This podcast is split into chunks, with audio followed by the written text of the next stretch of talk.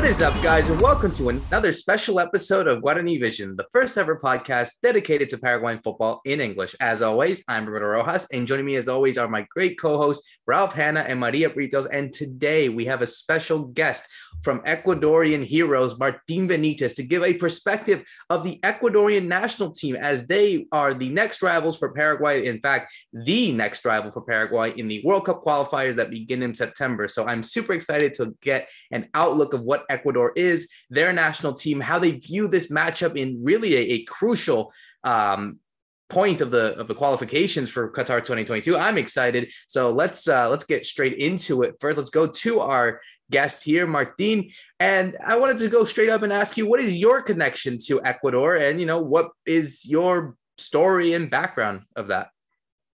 Yeah, thank you, Roberto. Thank you guys for having me. First off, I'm a big fan of Guarani Vision. I want to do the same thing as as an Ecuadorian, do the same thing Guarani Vision is doing. So definitely an inspiration. I'm glad to be here.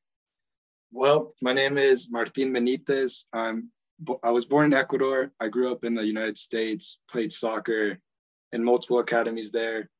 Um, came back. I'm now in Quito, living here. I'm a graduated coach from the, uh, the Ecuadorian Football Federation, the FEF. And yeah, I'm working here. I'm living in Quito right now. And I decided to create this Ecuador Heroes page. Um, like I said, I want to do something like you guys are doing, give a sort of media outlet of Ecuadorian football in English. Excellent, excellent. So let's go straight into what Ecuador is at the moment, uh, coming off, of course, from the Copa America, where they did end up losing in the quarterfinals to Argentina. They have Gustavo Alfaro as their manager. And as we speak right now, just a couple of weeks before that qualifier in Quito, they are currently in third place, three wins and three losses and nine points you know, currently one point ahead of the final qualifying spots, uh, who are currently occupied by Uruguay and Colombia. So, Martina, I just wanted to go into this real quick. Just what has been the perception from Ecuador at the moment, the kind of the vibe, the mood? The reason why I asked is because if you recall from the last World Cup qualifiers, Ecuador was right at the top after the first few games. So, um, I'm not saying there's kind of that deja vu for them, but you know, I just wanted to ask how are you feeling, um, and at least from from a fan's perspective, of the Ecuadorian national team? You know, right now at the moment, being in the comfortable spot to to qualify for Qatar. That's a good question. So, like you said, Roberto, last year we were three wins out of four, just losing to Argentina, which was just a 1-0 loss to uh, Messi PK. So we started really good. We beat Uruguay here in Quito and Colombia six to one actually. So we were doing really good. Recently, right before the Copa America, we lost a crucial game to Peru here in Quito. That's three points that we want to. We have the home advantage because the altitude. That's that's our game plan to try to win every game at home. So losing to Peru, who kind of woke up Peru because Peru wasn't doing that good. Uh, yeah, that, that that definitely hurt. And the vibe right now Copa America, I think we did good. We qualified past group stage. We lost to Argentina. The score, will tell you one thing, it was 3 0, but I think we played good. Um, the vibe right now, people are nervous because we have two games in Quito, which is Paraguay on September 2nd, and the next game, the 5th, is against Chile. So we're trying to we're trying to save those points. We're trying to definitely beat those two teams, Paraguay and Chile, get the six points here in Quito, and so I would say the fans right now are more nervous than anything.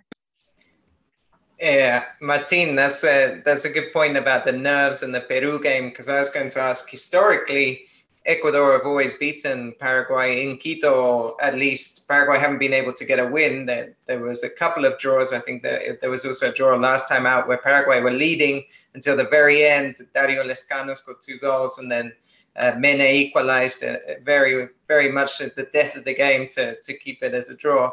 Um, but with that kind of historic performances against Paraguay specifically, do you feel that, that Ecuador are the favorites going into this game?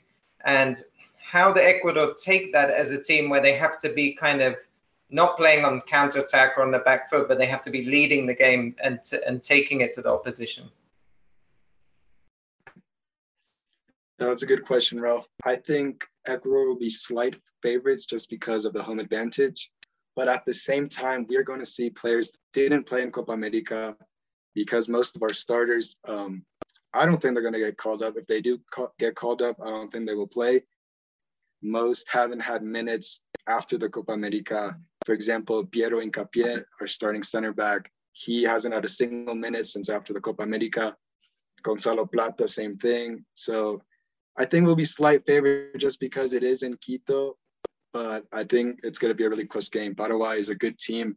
Ecuador is in third place with nine points, but Paraguay is right there with seven. So it, it's still really close. There's 11 games left in this World Cup qualifier, so it's a long way to go. Hey, Martin, thank you for, for joining us um, again here at Guarani Vision. Um, you know, I wanted to ask you more about uh, how you see the team. Um, who do you think can be called up? Um, as you mentioned earlier before we started recording, there's there hasn't been any call-ups yet from the manager. Um, but you know, uh, seeing as as the previous uh, play the previous times that the players have been playing, like in Copa America and the previous World Cup qualifiers. Uh, you know, who do you think um, is best to come into the, the team this time and, um, and who's probably not going to make it this time? Yeah, so to name some players that we, the world saw during Copa America, Jhegson Méndez, another starter, arguably Ecuador's best player during the Copa America. He got injured. He played right away with Orlando City, got injured in a game. I don't think he's played in a month. So I don't think he'll get called up. He was a starting center mid. Moises Caicedo, the player at Brighton, um, he picked up a knock. Brighton took care of him. He's been on the bench the last couple games, but hopefully he'll play. He'll play, but he still hasn't had minutes on, in club football. Um, there's some players that are playing MLS or in the Liga de Mexico who are doing good right now. Uh, for example, to give names, Renato Ibarra, a winger, plays for Club America. He scored on his game back yesterday, actually. Felix Torres, the center back at Club Santos Laguna, Xavier Arreaga in Seattle. They're all players who were they they're on the um, radar for Ecuador, but haven't had the minutes on the first team. So I think they'll definitely have a chance. Now, looking into how Paraguay, and, and, Ralph had mentioned it beforehand, that kind of history that Paraguay have never won a World Cup qualifier on Ecuadorian soil. You talk about that kind of pressure and how people might get nervous. And we feel that as well sometimes when we have to play, play opponents, you know, uh, obviously using us as a reference, we've never lost to Ecuador on Paraguayan soil in a World Cup qualifier. So it kind of works both ways when you look at going into this game.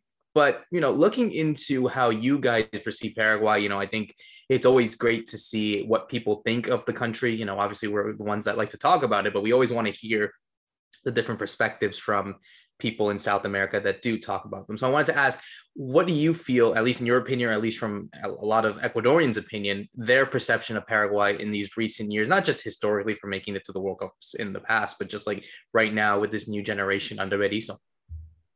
Yeah, definitely a lot of respect to Paraguay. They have they're a team that in Spanish like say tienen garra. They are a strong team. They'll play you for 90 minutes really hard. So they're well respected. Paraguay is not a small team. They can easily get into the World Cup, and they're one of our main rivals to qualify. So. And talking, Roberto's talking about the the Paraguayan generation now at Berizzo because you know we feel that that we're producing a lot of a lot of young players that that are starting to to build themselves and mature into into this international team, but maybe it's still somewhat of a transition. But switching to Ecuador, I mean, we've seen some amazing transformation in, in youth football recently in Ecuador, maybe over the last kind of five years or so. And that's not just in the national team, we've also seen it at club level with Barcelona uh, doing well in the Libertadores. You had Independiente del Valle as well, um, you know, for in continental tournaments. So I just wanted to get your opinion on, on what do you think, what did the, you're, you're there with the federation working there. What do you think they've done and, and how has that, how has that transformation happened for, for Ecuador to now be in this kind of golden generation? Yeah, thanks, Ralph. So basically it's a mixture of organization throughout the clubs and the national team. The FEF is doing an amazing job with scouting, youth ranks. A shout out to the general director of youth football in the FEF. His name is Jorge Celico. He's an Argentinian. Been here a few years, done an amazing job. He was actually the head coach of the U20 Ecuador team that finished third in the World Cup two years ago. So yeah, he's still working in the youth divisions. One thing that I really like about the FEF is multiple times a year they'll do they'll do something called microciclos. For my English uh, audience, microciclos are just like a weekly long training sessions. So they have like a camp here in, in Quito and Guayaquil. Um, recently, like three, four weeks ago, they had a U17 call up, 23 man call up. And there were players coming in from Independiente del Valle, Barcelona, Emelec, Liga de Quito, even players that are playing over in MLS, for example, Philadelphia Union's Academy, there's a player with Ecuadorian papers there, Orlando City, uh, New York Red Bulls, they're all called up. So I like that organization. I like how players at such a young age can get that national team experience at 15, 16, 17 years old. So I think it's perfect. And club level too, they're doing really good at scouting, um, looking at players in the third, fourth division, getting them from really young, from 12 years old, they can get picked up. So it's it's organization, talent, and do, just doing a good job with that business side. Um, Martin, I wanted to ask you, um, I don't know if you've seen, it's kind of been everywhere in social media, um, you, the, the celebration that the family of Luis Amarilla uh, did for, for him because he was uh, called for the first time into the Paraguayan uh, team and by Berizzo. And, uh, you know, he obviously, you know that he plays for uh, Liga de Quito. And, you know, uh, we wanted to, to know if you can give us a little bit more um, information about him and how he's been playing in, in Ecuador.